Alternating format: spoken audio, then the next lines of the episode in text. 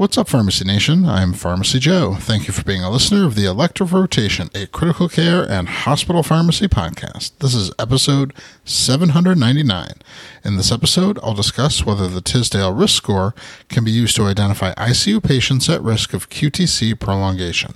I have all the evidence supporting today's show linked up in the show notes at pharmacyjoe.com slash episode 799.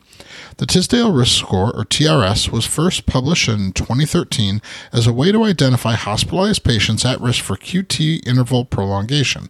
The scoring system assigns points based on age, sex, diuretic use, serum potassium, admission QTC, acute MI, heart failure, or sepsis diagnosis, and the number of QTC prolonging medications a patient is receiving.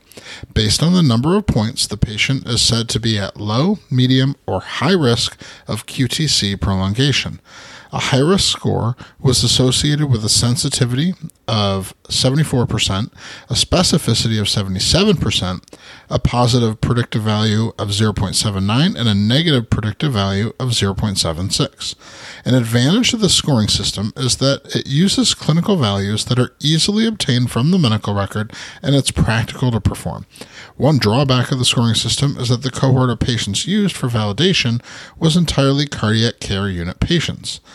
The authors of a study published later in Pharmacotherapy sought to evaluate the use usefulness of the TRS in a medical ICU.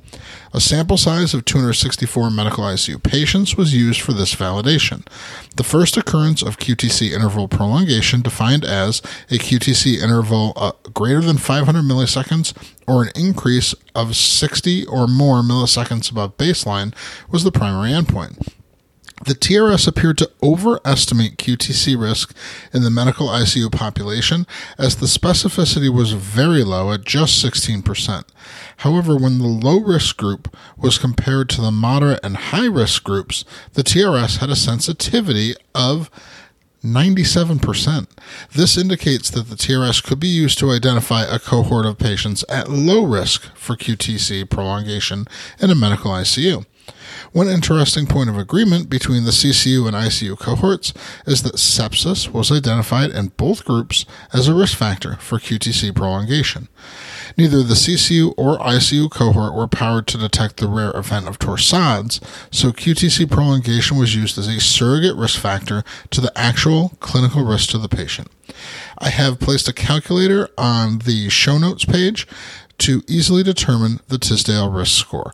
To access my free download area with 20 different resources to help you in your practice, go to pharmacyjoe.com slash free. Thank you so much for listening. I'll see you in the next episode of the elective rotation.